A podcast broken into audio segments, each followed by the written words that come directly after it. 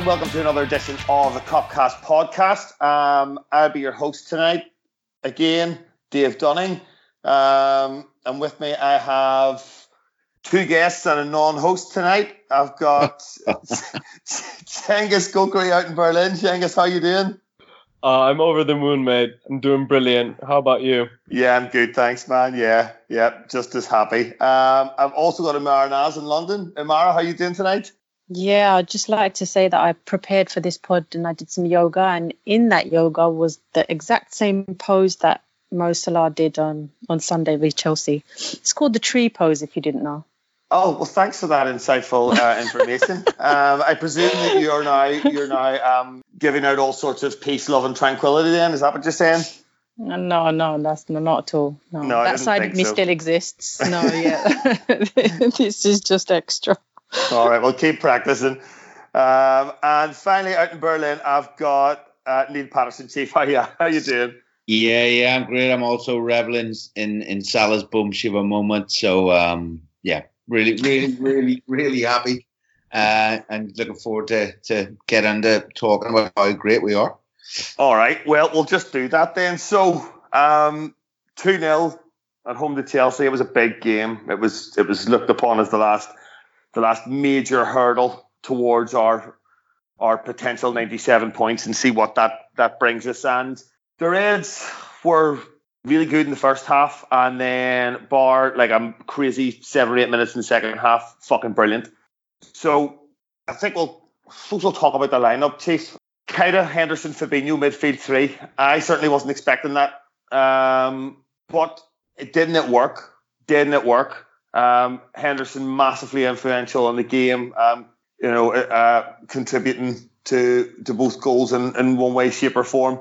Um, and then Keita just busy and energetic and and dynamic out that left hand side, and and Fabinho just being Fabinho.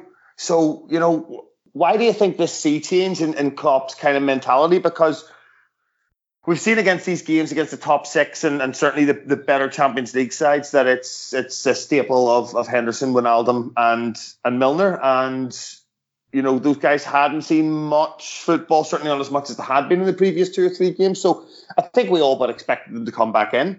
Yeah, I mean, I think we, we talked about it quite extensively on the last show. I think uh, we even called it the midfield merry-go-round, and we, we kind of were talking about the difference between those those two sets of three, and um, yeah, the, the different attributes to have and what you get from one, you lose from the other, and all the rest of it. And I think we, we sort of mused on the fact that you know uh, I suggested possibly it was a, a bit of a dress rehearsal against Porto, and maybe we would see that against Chelsea. But I think we all sort of came down on the side that. Um, we would probably end up uh, with Klopp going back to his tried and tested. But I don't know. There's, there's maybe another number of factors involved. I suppose you, you can look at the number of games. You can look at the the Porto game coming up. Um, the shift that Milner put in in midweek, playing out of position. Um, but then you can also maybe look at the the fact that he's maybe been to the well a few. Well, obviously there's there's the fact that Gini's you know needing a rest or has has been having a rest recently and, and looks like he's needed one you know, maybe Klopp thought that um, I haven't played that midfield against Porto and, and them essentially haven't done so well. And, and Keita now now looking like he belongs in the team. So I think before when we were saying, yeah, he's playing better and he, you know, he's starting to play himself in the form and stuff. I think there were still parts of his game that we were points in, in the matches where, you know, you'd, you'd be stressing it to say he'd done particularly well. But I think last couple of games he, he really has, um, particularly against uh, against Porto in the build up. And I think with that three, we were just saying, you just you get so much from it because Fabinho does the job of the two. Then you suddenly have one and two instead of two and one. You know, um, and that's that's quite a bit of a departure for Klopp, really, because he, he's never really played with a you know a destroyer. And of course, Fabinho is more than a destroyer, but he does that that role so well, breaking up the play and and, and being dominant. And you know, you sort of get the the, the, the dovetailing then of of um, Keita, Keita and Henderson working together, but also the way that Keita links with Mane. I mean, the pair of them are never more than really ten yards apart. I wouldn't say on the pitch, and they just work so well together. So you, you get that as well. So I mean, it, it did it worked very very well. Uh, I think they they've got so much confidence in Fabinho, and then with with Van Dijk and Matip behind as well, uh, and of course Alisson behind that. The spine is just so strong that um, Henderson and, and Keita really do feel like they've got the license to kind of take a few more risks and, and get forward. And um, I think that's really the the difference. You know, we are we mentioned it the last time. It's adding an extra attacker. Uh, you know, it's essentially you're playing with the front three, the full backs, and now two in midfield who are joining up. And one of Keita or Henderson is in the box pretty much consistently um, oh, you know, when we are attacking yesterday. So, so yeah, it was a bit of a turn up. I think, um, as I said, we all kind of maybe thought he was going to go back to try and test it, but it was a pleasant surprise, a bit of a risk, but it certainly paid off, I think. And to have Wijnaldum and, and Milner, sorry, to bring on with 35 minutes to go and, and half an hour to go and just kind of, uh, sorry, 25 minutes, half an hour to go and just shore things up when that was needed was was excellent as well. So yeah, uh, it's nice to have the options, man. Yeah, absolutely. I think it, it it's just it gives such another dimension to that midfield that we haven't seen in so long. And you know, Umar, Fabinho really does, as Keith is saying there, give you give you the platform um, to move forward up the pitch, allow those extra runners into the box, and you know, create space for the front front three. And Fabinho is just so dominant in that role. You know, his, his physicality, his aerial ability, his ability to cover ground, and you know that's not even taken into consideration his ability to dominate the game through his, his passing range. Um, do you see him now as as that's him now, the number six, and we'll see him there more often than not? Yeah, absolutely. I remember watching Liverpool previously um, and just kind of wondering why isn't anyone making any tackles in that middle you know before before the danger uh, the opposition players come into the danger area which is obviously our final third. I'm thinking why don't we make tackles more at the halfway line or why aren't we stopping things from uh, you know getting into into flow in the first place? And this is exactly what he was doing yesterday and what he does anyway. You could see he was he's not afraid to put a tackle in. He's not afraid to get even a booking uh, if he needs to take one he'll take one. But it kind of it just um, disrupts the opposition and they don't they don't they never get into a rhythm with him around. And that's exactly what we've missed. I mean, Henderson did that role for a, long time, and he sometimes did it well, and sometimes he didn't do it so well. You know, obviously we know that he's divided opinion amongst our fan base, but this guy seems to know exactly. I mean, it's probably you know he's he's done it for many years, so he knows exactly what it is he needs to do and how he needs to do it, and you know he's really really good at it obviously which helps you know knowing just isn't good you have to ex- execute the what what you have in your head as well so that's really good and you can see that he is kind of the difference there. Uh, for me, he's always he should always be the first name on the team sheet now. I mean, alongside obviously the front three that are always there, the back five will take care of themselves anyway. But I just feel like he needs to. He's going to be there 95% of the time now, unless there's any injuries. But we do have options in midfield, so you know, you maybe you'll see um, things change a little bit. But just he's just one of those players that I think that we can build the team around. You know, that spine is working out really nicely now. Henderson moving a bit further forward helps. Um, in general, we all knew that he was much better up there, but f- for whatever reasons, he he needed to to play a deeper role. Klopp's talked about that recently as well. So yeah, Fabinho is just I think he's that missing link in that midfield, and then you've got now added beauty of kind of Keita coming in with that creativity. Although there there were times when he looked a bit dodgy in the beginning, you know, a few misplaced passes and a bit nervous or whatever. But he seems to be coming along nicely as well now. And then, um, you know, you can have Wijnaldum with them, you can have Henderson, you can have Milner. You could. It's really nice to have those options um, there depending on the games. And like um, Neil mentioned, we've got Porto midweek as well. That might have been in his mind. So yeah, I, I love the guy. I'm so pleased we with him. I didn't know much about him when he came, to be honest. Never heard his name. I would I don't watch a lot of European football or world football apart from the Premier League. So it was um, a bit of an unknown quantity quantity for me. I'd heard great things, but you know, you never really know until they actually come because it doesn't matter what you've done abroad. It always matters what you do when you wherever you're going and a different league and all the kind of things we've heard it makes all, uh, a difference different culture different language blah blah blah but yeah he's settling in really nicely, and I think that he's going to be. Um, I hope he just. I hope he stays for years and years and just carries on doing what he's doing. Yeah, it's um, it, we're we're in great shape in the middle of the park, um, in the in the middle of the park there, and you know the the midfield there, Cengiz, Twitter's now probably having some sort of identity crisis over Jordan Henderson. Um, they don't know what to do with themselves. They're not sure how to how to process all of this information that they're getting right now. But in an attacking sense, he really contributed to putting that team ahead and has done over the last three games. He's contributed right up at the top end of the pitch. What do you think he gives? You know, not only from from his own his own delivery and his own ability to influence the game directly, but his movement and the the men, the, the, the runs into the box that that Chief was mentioning earlier on. How do you think that then helps facilitate the front three? Because I thought Salah and Mane in particular were like absolute dynamite, the pair of them, um, and they just seemed to have a little bit more, a little bit more freedom and a little bit more room to operate in. Yeah, um, definitely. I mean, he was re- I mean, so he already has a lot of energy, and you know, over the years, when you think of um, midfielders generally, you know, they kind of reach their peak, their maturity, like to in their late twenties, approaching their thirties. And you know, the, this man, you know, he, he was given the um, one of the biggest tasks of managing, you know, of, of captaining um, one of the biggest football clubs, and you know, taking over from Steven Gerrard and you know, as soon as he was about to hit his more mature years, he had to play a role which he had never played uh, regularly before um, uh, during his career.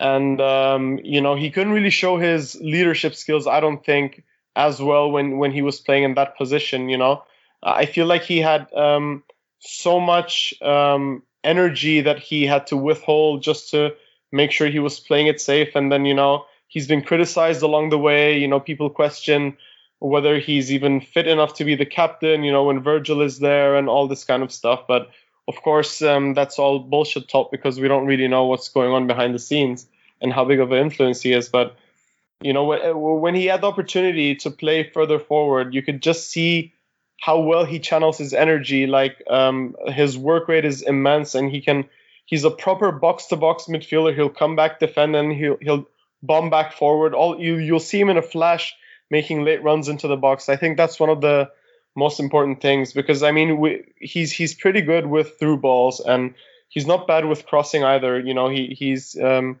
he got his assist again uh, after making a brilliant run, but he also makes the late runs into the box, which kind of makes it very hard to deal with because he's uh, running from deep mostly and. Uh, when he's on the right overlapping with Trent, that also, you know, the left back does he um, um, uh, look for the opposition fullback, or does he look out for Salah? Does he watch Henderson? You know, it, it's just an extra player which has to distract one of the defenders, and then that creates space for whoever has the ball on the right hand side. So it's it's definitely very crucial, and most importantly, he brings all his passion, and you know, he he wants to. You could see with the way he celebrated the goals and everything. You know, he wants those people to know that he's the captain of Liverpool Football Club and he will do all he can to bring that league title back. So it's it's just brilliant from him seeing him play with so much passion uh, in his favorite position, and it seems like it won't be changing anytime soon. No, it's um, it's just another real piece of armour we now have in our hands. And to be fair, Chief, I thought Chelsea were I thought Chelsea were actually quite good. Um, Aye, they were you know, they, they, I thought they were good. You know, they've been they've been up and down, and you know their away record to the top half sides has been much maligned. But you know, they showed up there, and you know, after that performance, I'd be pretty convinced that they're they're going to be the the the team to get the fourth spot at the end of the season. But all in all, it was just it was just a really grown up performance from the Reds. Um, you know, apart from that weird, crazy six or seven minutes when Hazard switched out the left, and we kind of didn't really adapt to Higuain coming on and, and, and Hazard having that little bit of extra freedom um, to float in off the left hand side. But all in all, it was it was just I, I hate using the word mature, but I don't really know what other way to put it. I think it was assured almost. I mean, first half, you're watching it, and you you know when when you look you look back now and you know the score and how it panned out, you you could say that the whole thing was an assured, professional, kind of measured performance. Liverpool dominated the first half, certainly in terms of possession and, and the balance of play. Didn't really create that much, but I think there were one or two chances. But certainly Chelsea were very much there, not not just to sit in and park the bus or anything, but they were very much concerned with containing Liverpool, blocking off passing lanes, or or, or making it very tight so that uh, yeah, if you wanted to get something through, it would it had to be excellent. It had had to be pinpoint. So they always turn up at Anfield. Hazard played played all right, played well actually. Um, given that he's playing through the middle and he, he's on record as saying that he doesn't like playing through the middle, and you know it's quite well documented by Chelsea fans and stuff that that he, he much pre- prefers playing and playing wide. He gets more touches of the ball. He prefers to come deep and pick the ball up and so on and so forth. But he still played well there. I mean, he played well enough to get a few few uh, to get kicked up in the air a few times in the first half by by our defenders. Um, I think Liverpool just played well. Liverpool are now better than Chelsea. Um, I think man for man, one to eleven. I'm not pick. Uh, my first team, Liverpool eleven, Hazard doesn't even get in it. He might be first sub, and he's their best player. So he is. He is. He is brilliant. He is brilliant, but where are you playing him? No, you're not playing him. You're you're absolutely right. You're not playing him. That, he's maybe he's maybe getting 15 league starts a season at best. Yeah, he's a brilliant, brilliant player, and he he, he probably score goals in any team. But for us, perhaps a bit like the Coutinho Coutinho player, a bit a bit a bit of a luxury, you know. Um, so an excellent, excellent player, no doubt about that. But at the moment, he wouldn't be in, in, in, in Liverpool's first 11. I wouldn't have thought the way we play and, and, and so on. Uh, so I just think we're, we're better than them, 1 to 11. Um, and I think that it showed. we flip up a gear or flick up a gear, uh, switch up a gear, whatever you want to say, after half time. There's no doubt we get two goals in what, eight minutes after half time? And two in, is it, how quickly did they come? Two in three minutes or something after the first one? Yeah, I think there's like a, I think there's less than three minutes between them. Yeah, I was still celebrating the Mane goal. I missed the. I know what I'm still coming because because at the same time, while you can look back afterwards and say that it was a measured professional performance, you could also at nil nil at halftime being going, "Fuck, we were on top there. We could have done with scoring." Um, you know, let's hope second half goes grand. I mean, you're, you're pretty pretty confident because we're attacking the Kop in the second half. We've been better in the second half. We've got all the stats on our side. Blah blah blah blah blah blah. But you could have made a case for for being slightly nervous, perhaps at halftime. But looking back, as I said, with the benefit of, of having seen the second half, you would say the first half was was simply a prelude. And um, Liverpool got the measure at Chelsea, began to assert their dominance, and then within within five minutes of the or eight minutes of the restart, they've they've taken the game away from Chelsea. Yeah, apart from that little spell where you're absolutely right, they switch. Hazard goes back to where he wants to play, uh, even though he's sort of been drifting most of the game. But but now he's got a, a foil in in Higuain and, and somebody to take um, the the attention a little bit away from him. So he, he gets in a couple of times and he should absolutely score. There's no doubt, especially the first one. He should he should bury it. And if that goes in, two one, like a minute and a half after we go two 0 then you know then maybe things do get a, a bit more nervous. But as it as it goes do you want to win league titles, you need that bit of luck. And, and normally, normally in these situations, when in my lifetime anyway, Liverpool haven't had it. So long may It's funny. It's funny, Steve, because that it kind of reminded me of Mane's one at uh, at at the Etihad. Yeah, where he goes through and, and it's just it's trickling and it's an empty net pretty much, and you, and you but you can just see that it's not going to go in. Yeah, you can see almost right away that you're thinking, oh, it's not going to go in, but then you're kind of wondering where's it going to go after it hits the post. Yeah. Um, yeah unfortunately it pops out and then you know it's not just hazard's other chance either. Um it's there's i think there's one flashed across the goal as well that trent gets something on at the back post and they do cause they do know, cause a couple of scary moments yeah. And it's one of those that if one of those goes in then you could be talking about something different. But because none of them do you're just like ah you can sort of you know not laugh them off but sort of you know talk about them with that that smug comfort of knowing that it didn't matter, nothing nothing actually happened. So you can sort of not belittle them, but you know, take away a little bit of their their relevance and their importance. But Yeah, I think I think we were better. I think it showed, and just a, a, tiny point on Hen, uh, Jordan Henderson. I think it's it's brilliant that he's getting to do that now um, in this run in. He's getting to play the number eight role because it is a bit of a you know it's a bit of full circle for him from from 2014, 13, 14, being the only one that's really left. Um, and and being injured for the for the crucial or suspended for the crucial part of that run in and not get to play against Chelsea and he was playing the number eight that season as well uh, or certainly plenty of games there. So brilliant to see him come back in and actually really contributing and, and as Cheng has said, you know, really playing that captain's role. So all good. Good. Yes, well said, Chief. Um, so, you know, we talked about that crazy, you know, six or seven minutes there, but realistically, you know, that that sort of thing would worry if it was happening two, three times a game. But it was really just that little patch after we scored and you know, they did change it, but it, it didn't take us that long to get the grips with, with what they did.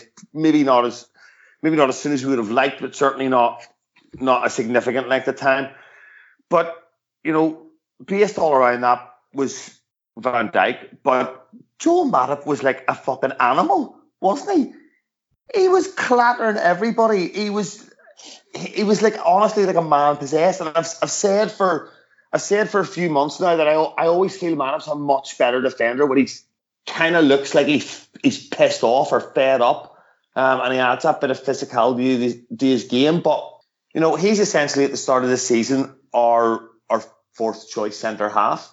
He's really contributed these last two, three months yeah, he's he's really stepped up when we needed him because we had obviously Gomez was injured and then Lovren was injured as well. So he, there was just there was no other choice. So, and but he's done really well on his yeah, yeah he's done really well since he's come in. He's um, there's always that kind of I don't like to say it, but it there, there's always that side note of anyone looks good against Van Dijk because he kind of takes on the majority of the work and he's the kind of the aggressor. And Matip in the past was kind of always maybe criticized for being a little bit too passive and and and wasn't on the front foot whereas you know the or the opposite can be said for Lovren so um he has definitely stepped up but it's difficult because Van Dijk does take a lot of it on himself. But when obviously when he's needed when we've needed him in those last ditch moments, he's he's had um, he's made some really crucial blocks and tackles and whatever he's needed to do. So yeah, it, it,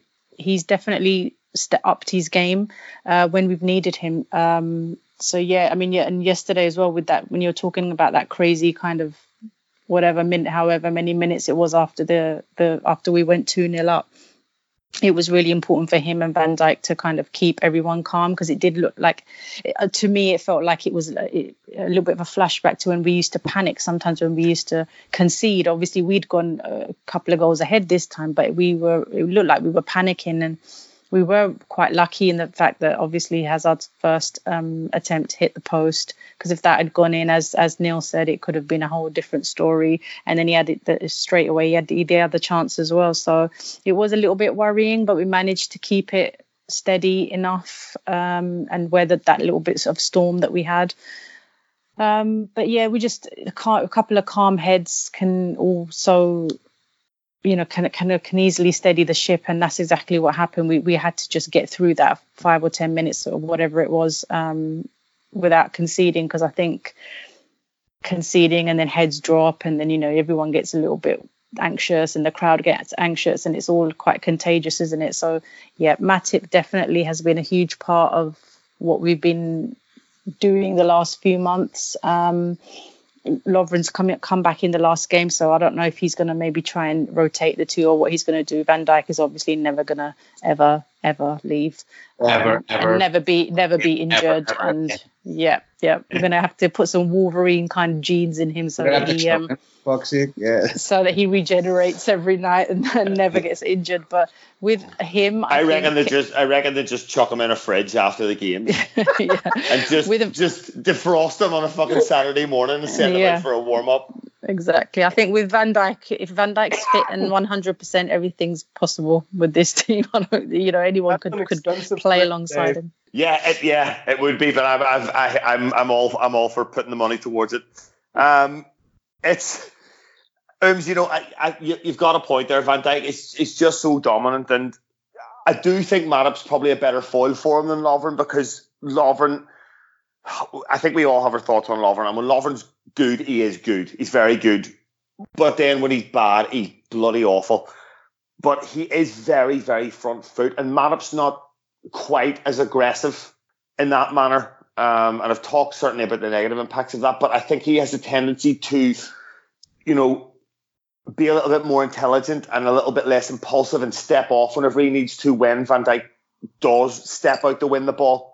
Um, in case on the rare occasion that it is passed around him. So, you know, you can essentially say that Van Dijk does make him look good in that regard. But I still feel like there's an additional security there in those two sorry, I just think it's um where the pressure's off as well when you know that you've got Van Dijk there.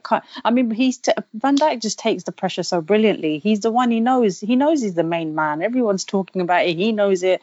The way he talks, he's so confident. He knows. Yeah, he thrives on it though. Yeah, he thrives, he thrives on, on, it. It makes him a better player. Yeah, so Lovren and Matip maybe not so much. And then when they've had to maybe be the the kind of leader, they they've crumbled under the pressure. And together they didn't work. Matip and Lovren, uh, but Lovren and Van Dijk did work for quite a long time in the back end of last season in that Champions League run in the uh, sort of hard, second half of last season. Um, they did work uh, with Lovren, like you said. He's very front-footed when it works. It, it looks amazing and it's brilliant, and when it doesn't, it's terrible. That's the problem with that kind of defending. And Matip, like I said, he always used to uh, seem a little passive, and he used to back off, back off, back off. So I don't know. Van Dijk just balances the whole team out, doesn't he? So maybe he just he maybe maybe he he knows. You know, like he's very clever. We saw it against I can't remember what team it was. Uh, Tottenham when um, Sissoko was through, and then you know they said that he was being intelligent by not letting Sissoko pass to Sons because obviously Son would have buried that chance. So maybe he knows his his partner's weaknesses and he he plays according to them, and that's he's that's the way he uses his footballing intelligence. And he can adapt. So to be fair, basically all we're saying is that it's just Van Dijk. Van Dijk could play on his own. I mean, one centre back. it's, it's, it is a unit, like it's a partnership. Obviously, mm. Matip and, and Van Dijk, and, and they seem to have developed a you know a good understanding. But as Jim's rightly said, Lovren hasn't been that bad there whenever he's played either, and, and they've managed to, create a, a decent partnership. But it, it's it's the whole unit, really, isn't it? I mean, Trent and, and Rob are involved as well. Yeah, yeah. involved in front, and they just work for each other. And you know, the number of clean sheets this season speaks for itself.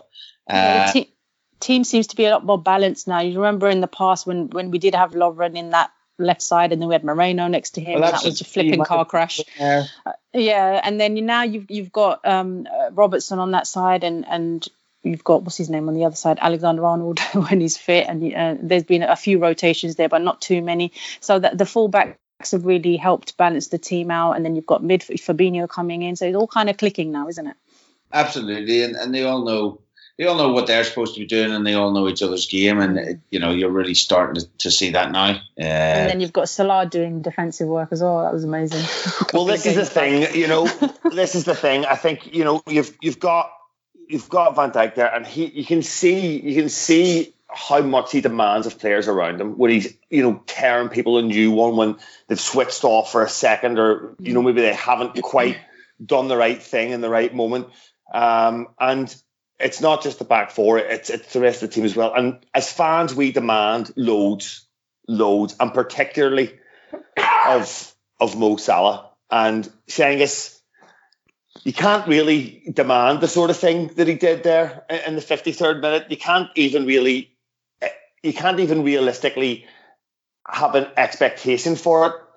That is something that is right up at the top end of world class I mean, it's it's it's hard to describe, isn't it? I mean, how do you even describe that? It is just an absolute wonder goal, an absolute banger. He, I mean, he hit that ball with all the anger that he had channeled out, and then he he found Zen, uh, as we all saw. So it it was just a moment of absolute top drawer brilliance from a world class player, who you know, uh, I think in general, everyone's been everyone's done a good job in kind of um, not giving any airtime to any disrespectful um, uh, individuals. Uh, but you know, I think that was what a way to send a message. You know, uh, it, that goal it, it, was it was power, it was determination.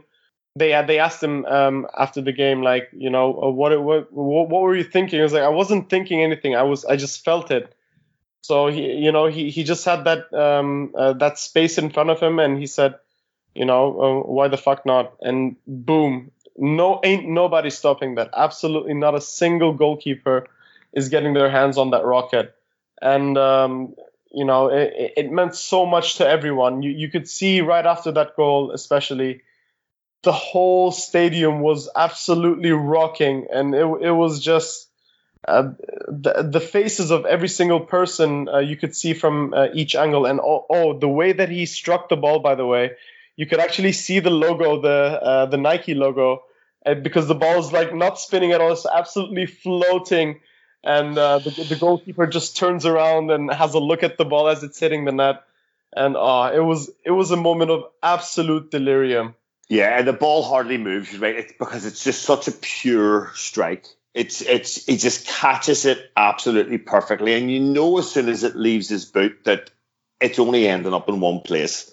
Absolutely. And that's that's what this man is all about you know and people talk about him being um, a one season wonder and all that and he's not he's not hitting the heights of last season. He's joint top goal scorer with Aguero now and Aguero's hurt his knee so um, you know I, I, I said um, a few podcasts back you know like when Salah had the time off from international duty um, it you know it, it finally gave him the rest he deserved. You know, after having such a tough, um, you know, end to the Champions League final, followed by the World Cup. You know, going straight back in the league and with the national team and whatnot. So, you know, he had his break, and you know, he's back and firing. And you know, if if he keeps on scoring, um, I, I, I, I can see him scoring in every game he plays uh, from now until the end of the season, almost. Yeah, I think, you know, it's an old cliche, but strikers are generally confidence players, and, and when their confidence is high, they feel like they can do anything, and, and generally the world class ones do. And Chief, there's to me there seems to be a feeling that this team is actually now. I know it sounds daft with four league games left, but they're now starting to hit some form of some form of not perfection, but like that real momentum, not just in not just in results but in performance. And you've got Henderson now making a completely different contribution to he was earlier on this season, season which has given given teams something that they had.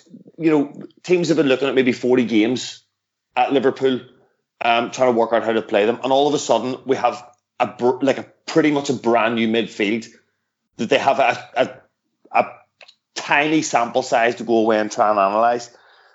That's including the the contribution that, that Keita has made in his goals and performances. Fabinho is now starting to really dominate that that holding midfield role. Gini's finally getting a rest. You've got Gomez and Ox- Gomez on the bench there, Oxlade Chamberlain, you know, playing behind closed doors friendlies, and and Salah coming into that sort of form now after you know those two goals in that performance against Porto, and Mane just continuing to score like really decisive goals. Carragher had something on, on Monday Night Football there um, about the, the goals that he'd scored and, and the fact that I think he'd scored the first goal in something like 10 of the last, he'd scored the opening goal in something like 10 of the last 13 matches. And that's the type of thing Salah was doing at the first half of the season. And that other stat was thrown around where we go ahead, you know, nine times out of 10 we win the match when we go ahead. And with four games at the end of the season, you, you pretty much think we'd win those games regardless. But how much of a bearing, considering we've got Porto coming up, does that type of thing feed into our Champions League run? Because it, we did seem to try and kind of run out of steam moving towards the final. Yeah, I think it was a, totally different season though. Um, you know, we we had a, a, thinner squad, fewer players that uh, to, to, call on and uh, we weren't as good. Essentially, we are 20, 25 odd points behind Man City. Um, we needed a win on the last day to guarantee top four. Not that it was any real trouble in the end, but we still had to get the points on the last day. Um, and it, we, we kind of put our eggs a, a, little bit more in the Champions League basket because I don't think any of us were expect. I, I think we're all expecting to, to, to do quite well and, and punch our weight at least in the Champions League. But I don't think uh, any of us really expected at the beginning of last season that we'd be in the Champions League final. So as that began to unfold and we, we started to look like mustard in, in Europe, I think uh, the league, especially with us only going for top four, kind of, you know, uh, was relegated slightly, but it had to be in, uh, due to the to the to, to the very fact that we didn't have the numbers, uh, certainly not the strength and depth to compete on on both fronts. And you know, there's, there's a lot of things that coming into play here. I mean, you're talking about as, as uh, Salah hitting his form now and, and scoring goals, and uh, Mane obviously doing uh, making the important contributions, but also you know playing really well. But um, you know, the, Liverpool. I think a lot of it is to do with conditioning. Is, is what I'm driving at. I think Liverpool were set up to peak and have been set up to peak twice this season. And the first peak was was over the Christmas period, uh, when the games come thick and fast. And, and Klopp vowed after the first season never really to get uh, to get tripped up by that again, and to make sure because I think he's he's rightly identified that, that is a you, you can't necessarily win the game or win the league in, in that part of the season, but you can definitely lose it. So we were set up to peak then, and we won what was it, ten games in a row, I think, over Christmas, something ridiculous. Uh, we were unbeaten in ages going into the City game. Of course, we, we lost that one. We all know about that. But um, that was us peaking, and we, we had a little dip afterwards. Went away then for a couple of weeks of warm weather training, um, and by you know by all accounts, we've been set up to peak for the run in. And it looks like that's what's happening because we are getting stronger. Um, we look stronger now than we did three weeks ago, four weeks ago. There's no getting away from that. Um, you know, we had a couple of stuttering results, a couple of draws coming back off the back of the, the second warm weather training, or the first one, one of them anyway. And we were all saying, oh, well, you know, we'll probably get to see the benefits later on the season. Well, we're starting to see the benefits. So when when we were at our peak form earlier in the season, Salah was our best player. He's scoring pretty much every game, a goal a game. He was at his best form in the season. Um, he had a slight dip again there. Didn't score in a few games, still contributing, of course. But you know, all the talk is when Salah going to score. Oh, if only would hit his form. Well, last two league games, he scored two absolute worldies, and he's back. He's dominating games again. Uh, for me, he was he was up there for man of the match yesterday, even before the goal, and, and after the goal, you've just got to give it to him. Um, but it's it's it's it's all of them kind of hitting form at the right time. Yeah, that's that's a bit of a godsend. But obviously, he's you know his, his physical condition is such that he can contribute now fully, and you know it's just clicking a wee bit more. And all of them look strong, as you say. Um, Oxlade Chamberlain's coming back from injury. I don't know how much of a, a feature he will be this season, but everything is positive. Gomez is back on the bench. Um, even even the most illness prone centre back of all time, Dejan Lovren, is, is pushing for for for a start uh, here and there. So. So yeah, it is. It I is know Dan, Daniel Sturridge is Daniel Sturridge is actually on a football fix, pitch for fuck's sake. So if yeah. that doesn't tell you things are going well, I don't know what is. Wants to contribute and, happy to contribute. So I mean, it's it's it's only positive at the moment for Liverpool, and I don't want to get too carried away. But you know, you would have to feel that we are in to use a Kloppism of we're in a very good moment, and you, would hope that we could ride that uh, that wave now and really go on and achieve something uh, special this this season. But what I'm trying to say is I don't think it's, it's it's by accident, you know, that we are hitting form now, that we are starting to peak now, that we do have other goals to go into now, and perhaps whereas Man City are perhaps at the ends of their energy reserves and kind of calling on the on the last few you know last few leaders last few gallons in the in the tank. I think Liverpool have got more to go. So we'll just see how it all pans out. But it's only as it, I can't get away from it. It's only good. And for the Champions League as well, it's better. It's, you know, because obviously that's the last game of the season, so it drags on a bit longer. But we look in good shape, and it's not a case now where if they did foul Salah in the final and he had to go off after half an hour, it wouldn't be like it was last season. We wouldn't be looking to bring on Lallana on uh, Lallana to re- to replace him. for example. We, we've got the strength and depth, and we've got, I think, the energy in the tank. Yeah, it's it's without tempting fate, it, it's kind of culminating in that, you know, off talked about, but whispered, perfect storm. Absolutely. And, and that's it. Yeah, it's all kind of coming together. Yeah, um, and and there's all these little all these little signs pointing towards towards big things ahead. And it's it's, it's funny. Chief talks about the the conditioning there. I'm, I'm watching the team kind of find that absolute peak fitness where everything's kind of working for them. And I don't think that that's I don't think that's epitomized in, in any other player more so than Firmino. And it seems to be I don't I suppose this is this is the the the question, the unanswerable question. Are Liverpool at their best when Firmino is at his best, or does he function better when the team is playing better around him? Or does Klopp just design the entire team's fitness training around Firmino. I don't know if Klopp gives him that much importance. I know that at one point he, lo- he, he does love him, like he, he does him love so him, much. yeah. But I don't think he would design the whole team's performance around him. I, I don't know. Maybe well, no. Was, that was only, that, that, that, was that was only a bit of a wee joke, actually. But. Oh, okay, all right. um, but yeah, obviously him at his best is just just that's what we need, isn't it? I mean, I'm, I'm I think that him at his best obviously brings out the best in, in everyone else around him as well because when he makes those runs he gives the the others a space. But they they all do that for each other though. It's not just Firmino. Mane will do it and and Salah will do it.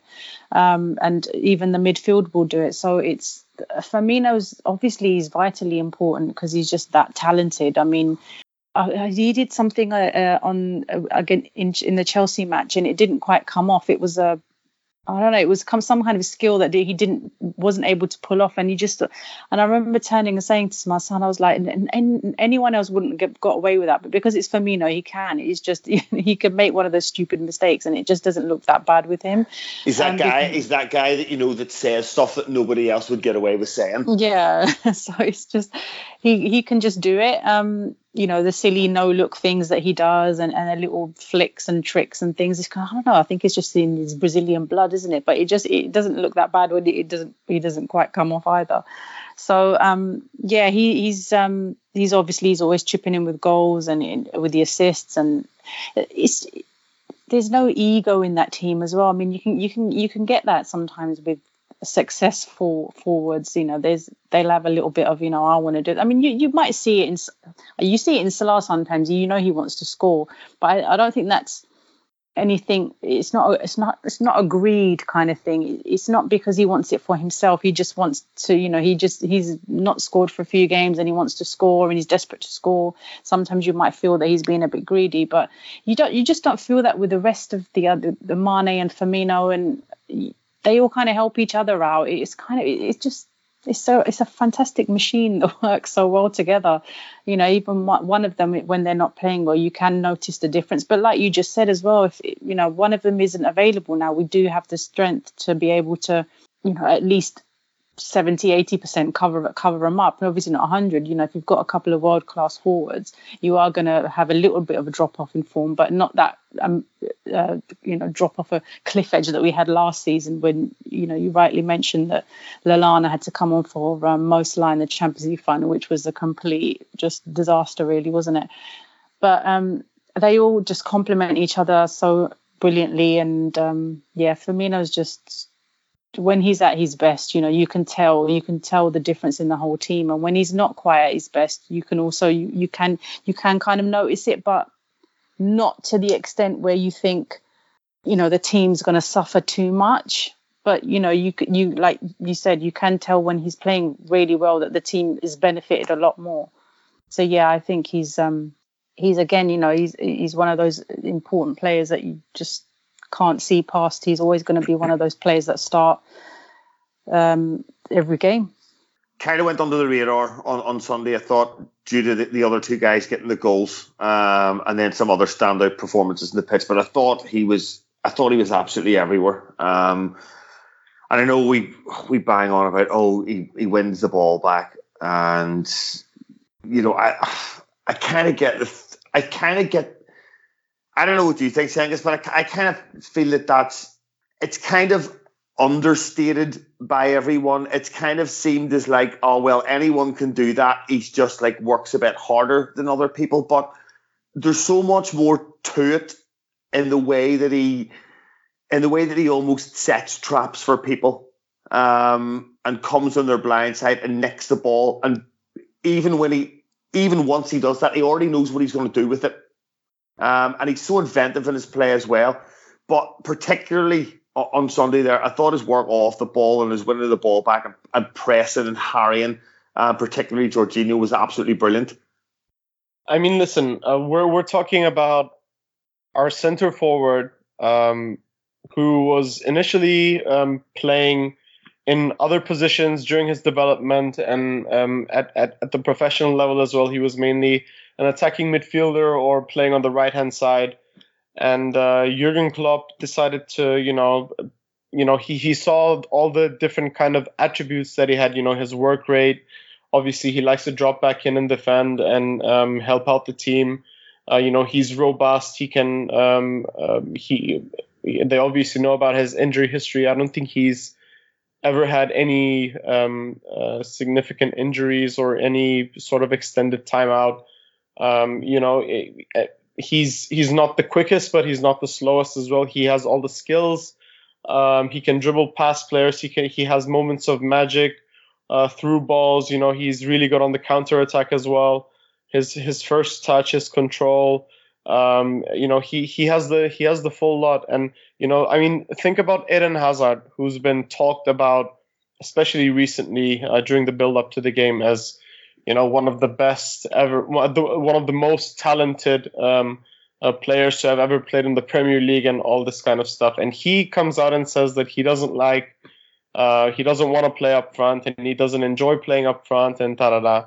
And you have Roberto Firmino, who who is our center forward and he is he is the true false nine. There is no better definition of a false nine. He is um, the best at it, and the if I mean if if if you're if you're a young footballer aspiring to be a false nine, if if that's even a thing, uh, just watch Roberto Firmino because he is um, the perfect man for it. He has the complete package. You know, he has engine, he has work rate, and, and it's not just about the work rate itself it's how he he knows where to make the runs. He's incredibly intelligent, so he blind spots players and he just nicks the ball off of them. And the the least when you expect him, he's there and he gets a um, a foot in. And he's just absolutely brilliant in whatever he does. And he also you know gets the goals. He's great in the air, absolutely fantastic player. And you know it's it's whoever you put in place of Roberto Firmino, even if they do get a goal during that game they won't have contributed to our general team play as much as he would have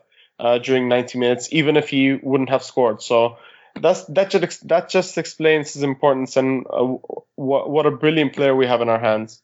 Yeah, um, I'd echo those sentiments eternally. To be honest, I think it's worth noting um, after calling that performance, you know, a, a grown up performance on Sunday that there's probably more narrative around that game than any other game in the last 10 years. It's absolutely massive. You've got the, the history between Liverpool and Chelsea with the Champions League. You've got people using the term slip incessantly over the last fucking week. Never mind the number of times it was like slip bingo with fucking Martin Tyler on Sunday. Um, never mind, never mind match of the day and whatever else obviously it was the the 30th anniversary of, of the Hillsborough disaster, and, and Klopp would have had them certainly at, at, the memorial, and a lot of fans would have been around the memorial before the games. And there was so much emotion around that fixture, and you could hear it in the stadium as well. And I think the players just their professionalism and and Chief you said it their, their self assuredness was absolutely unbelievable. I just don't think it's quite been talked about enough. Um, because if that's not playing under pressure, um, and then throwing in obviously the, the title race in the way it is at the moment as well, where any kind of drop point seems critical, um, it's just I cannot um, compliment the, the team high enough for that and, and the state of mind that they're in right now. And Chief, it's on to Porto next. Um, it's a 2 0 lead from the first leg with another fairly, fairly assured performance. And they have a couple of guys back. I know, I know they've got Hector Herrera back, who I think is a very good player, fucking animal in the middle of the park. And um, the pain in the ass that was Marega seems to have recovered from his illness as well. He got a goal at the weekend. So, um, do you think it'll be the do you think it'll be the the, the doomsday midfield, as they say? And you know, do you, do you expect they'll cause us more more problems over there than they did at? Potentially, potentially, but uh, pretty confident, I have to say. Um, we may see a return to. I mean, I would imagine Wijnaldum and Milner start, given that uh, Gini sat out the last two and is bound to be suitably rested now. And you'd you'd say he's probably def well, is is definitely in his in his first choice three, and I think he'd probably want to get Milner on the pitch. Uh, as he likes to in, in big games, uh, European quarter final away is, is definitely a big game. God knows, sure what he do in midfield. We, we, we never quite get it right, do we? Um, it wouldn't be a surprise, really, whichever one that he picked. It seems logical that he would go back to, to, to the three that we said the Milner, Wijnaldum, Henderson, because he's used that primarily away in the Champions League this season, although not to such great effect. But I think it was that three that started against Bayern, wasn't it? Away in Bayern, I'm sure. I'm sure. Yeah, it was before. Yeah, it was before sure Henderson came off injured and they played very, very well. But Henderson went off injured early, of course, and, and, and Fabinho came on. So essentially, I suppose Fabinho played that game. So, yeah, it wouldn't be a, a huge shock whoever he puts in there. As for Porto causing more problems, potentially, I mean, Telles, the left back, was just about past fit for the last game, and he, he looked like a shadow of himself in that match. Yeah, uh, I expected more from him. I think he's a very good player. Absolutely. I mean, there, there, was all the talk that, you know, everything goes through him. He's their playmaker. He's their set piece taker. He's got the wand of the left foot, all, all this kind of stuff. We, we really saw very little of him, apart from him getting roasted by, uh, I think, Mo Salah on the night. Um, so potentially they've got, they've got players that, that, that they've got good players, you know, um, but they're in a very, very difficult position. Uh, I think it's on a number of you know, because of a number of factors. I mean, there's the fact that um, they've got no away goal. Uh, they're 2 0 behind. Um, so they need, they need 2 0 down. 2 0 down is an awful scoreline to take. Exactly. Home. It so really they, is. They can't, hang in and hope to get one late on and push it to extra time. You know, they need two to do that. And they need two without reply to do that. So trying to pitch that if you're Porto or if you're Sergio Conceição to his team, it's pretty fucking hard. Um, you have to get it just right. If Liverpool score, you can't see Porto going through. I can't anyway. I, I, I don't see us conceding four goals. Um, I could be wrong, but I don't think we've conceded four goals all season, and I don't. It seems unlikely that we would do it now. So there's that, but there's also the added factor that they've got they've got us burnt into their nightmares from last season, um, and even from the first game because there was a point and I'm pretty pretty positive the point comes when when our uh, when when Mane puts that one in that's just disallowed for offside. I think the manager and the players go right. We're not getting beat five here, so we're just shutting this game down. And there was really nothing really came of note after that. And I think they, they still have that here because they don't want they the last thing they want is to come out and have a go first ten and find themselves two 0 down. you know, and that could quite easily happen. It happened to them in, in their own backyard last season. The pressure's also going to be on them a little bit more to actually be a bit more expansive, uh, to take a bit of the initiative, especially with the scoreline being as it is, especially with the way their home fans are used to seeing them dominate the Portuguese league and and, and generally uh, cups and and and and to a decent standard of uh, at, at a European level every year as well in the group stages and so on. It's very very difficult for them if if if I'm a Porto player, I'm not looking forward to this game. I think you're on a pretty much on a hiding to nothing. There is there is the outside chance that you have a fairy tale night and everything goes perfectly and you win three 0 and go through three two on aggregate. But a lot of different things have to happen for that to come together. I mean, the stars really need to align in, in a peculiar uh, in a peculiar fashion for that to really stand any chance of happening. So um, yeah, I don't I, I don't think it's going to be easy. I think Liverpool have to turn up and you know have to will have to put in a professional performance, but they shouldn't um, they shouldn't not qualify from this position. And I would I would back them as a betting man to win on the night as well. Okay, loads of positive, Chief. I like it. However, are you worried about our our, our Champions League away form? Um, obviously, notwithstanding the the Bayern away game, because you know great result, great performance on the night, but prior to that, we've been pretty poor away from home. Um, does that concern you at all, or have we turned that corner? Do you think? Well, why why notwithstanding the Bayern result, we should take that Bayern result and yeah, go forward with it. Forget what happened last year now. Um, I, you know, look, um, anything happened. We've seen that in the Champions League. You've seen people, uh, teams turn around two, three goal deficits even.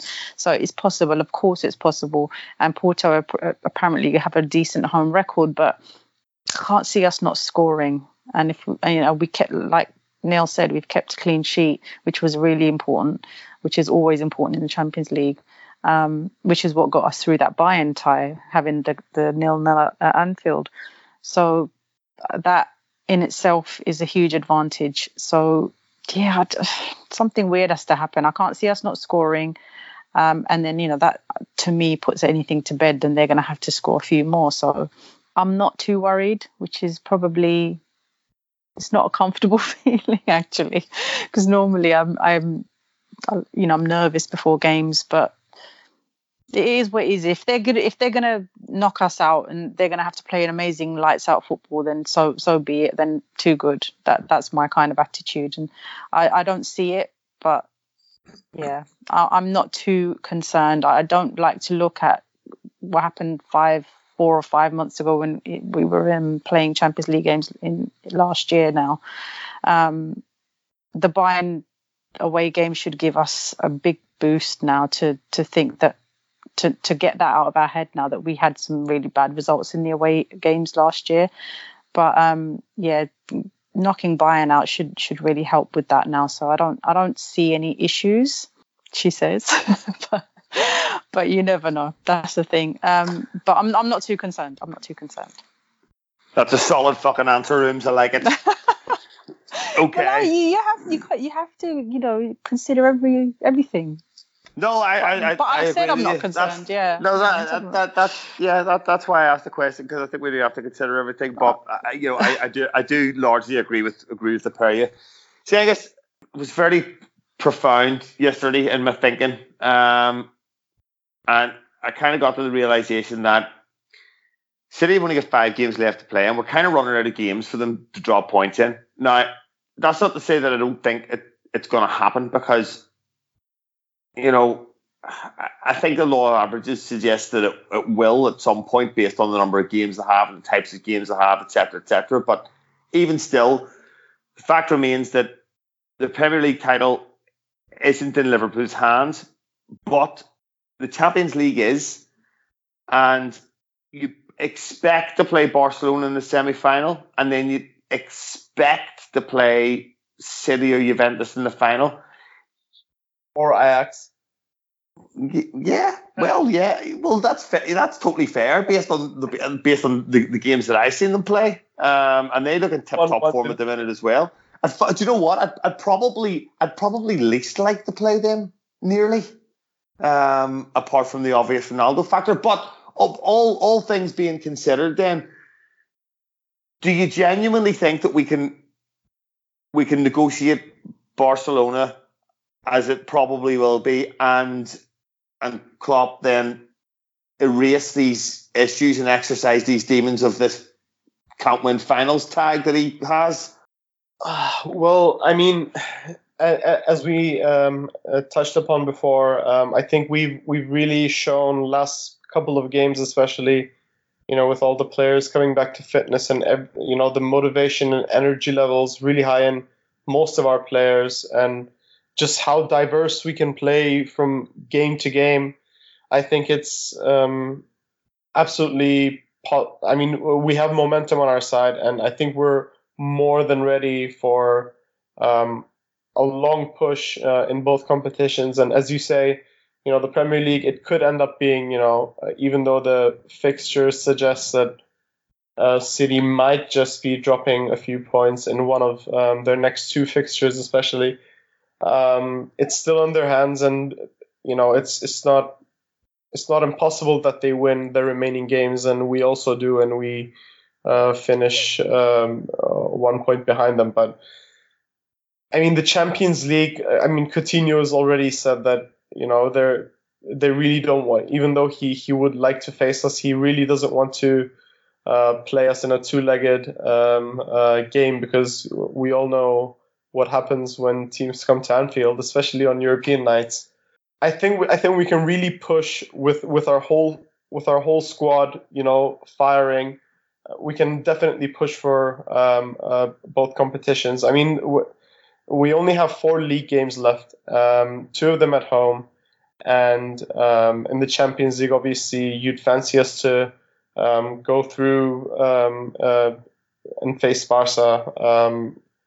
So that, that that would mean an, an additional two games semi-final, and the, the final is on the first of June anyway, long after the Premier League season ends. So um, it's it's definitely there for the taking, and um, yeah, with what I do want to say is that uh, what also I think gives us an edge. You know, there, has been um, constant talk about um, how our fullbacks have, uh, you know, played such a big part in um, our game, and you know, they obviously have so many assists, especially for fullbacks.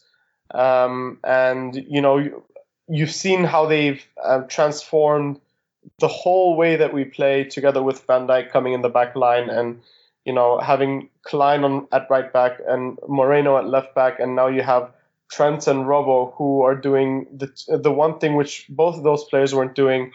Uh, um, not only just getting assists, uh, but also you know being defensively solid, uh, being generally more intelligent on the ball. But in in last few games, uh, we've made really good use of our midfield, with, especially with Hendo uh, dropping into the eight, and um, uh, you know last game. Um, uh, sorry, I think it's worth to mention as well, saying is that great, great fucking subs on on Sunday.